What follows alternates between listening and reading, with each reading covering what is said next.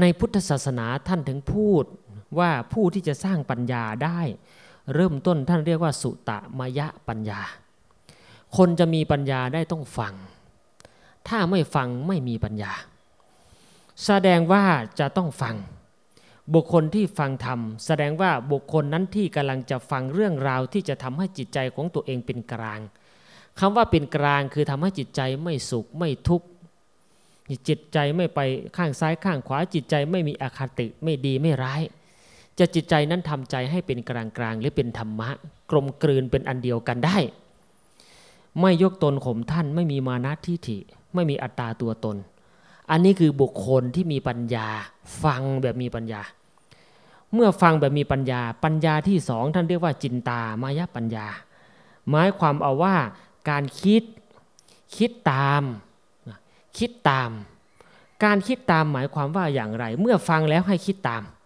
เมื่อคิดตามแล้วจิตตัวนั้นก็จะพิจารณาตามเหตุตามผลว่าถูกหรือผิด ถูกต้องอย่างไร อันนี้แหละผู้มีปัญญา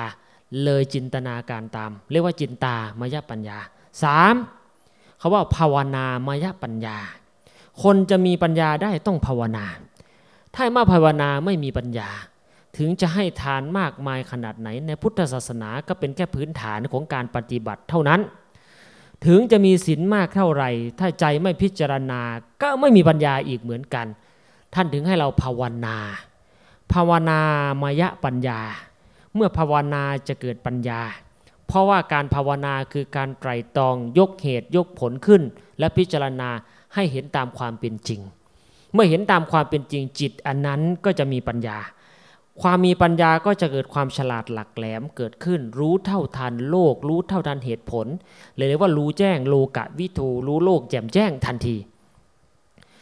นี่คือเมื่อรู้โลกแจ่มแจ้ง ก็หมายความว่าตัดขาด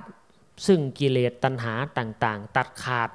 ระหว่างโลกกระทำออกจากกัน ตัดขาดระหว่างกิเลสกระทำกิเลสอยู่ส่วนกิเลสธรรมอยู่ส่วนธรรมอย่างเช่น พระพุทธองค์ ณวันนี้ เรียกว่าตัดสรู้ คือตัดขาดซึ่งกิเลส ไม่มีเยื่อใยแห่งกองกิเลสนั้นอยู่ในใจอีกต่อไป ก็เลยเป็นบรมสุขเกิดขึ้นเพราะฉะนั้นสามอย่างนี้เรียกว่าปัญญาดี ปัญญาเกิดจากการฟัง ปัญญาเกิดจากการคิดพิจารณา ปัญญาเกิดจากการไตรตรองหาเหตุหาผลสามปัญญา สุตมายปัญญา จินตามายปัญญา ภาวนามายปัญญา อันนี้คือทำให้เกิดปัญญา นี่คือปัญญาในทางธรรม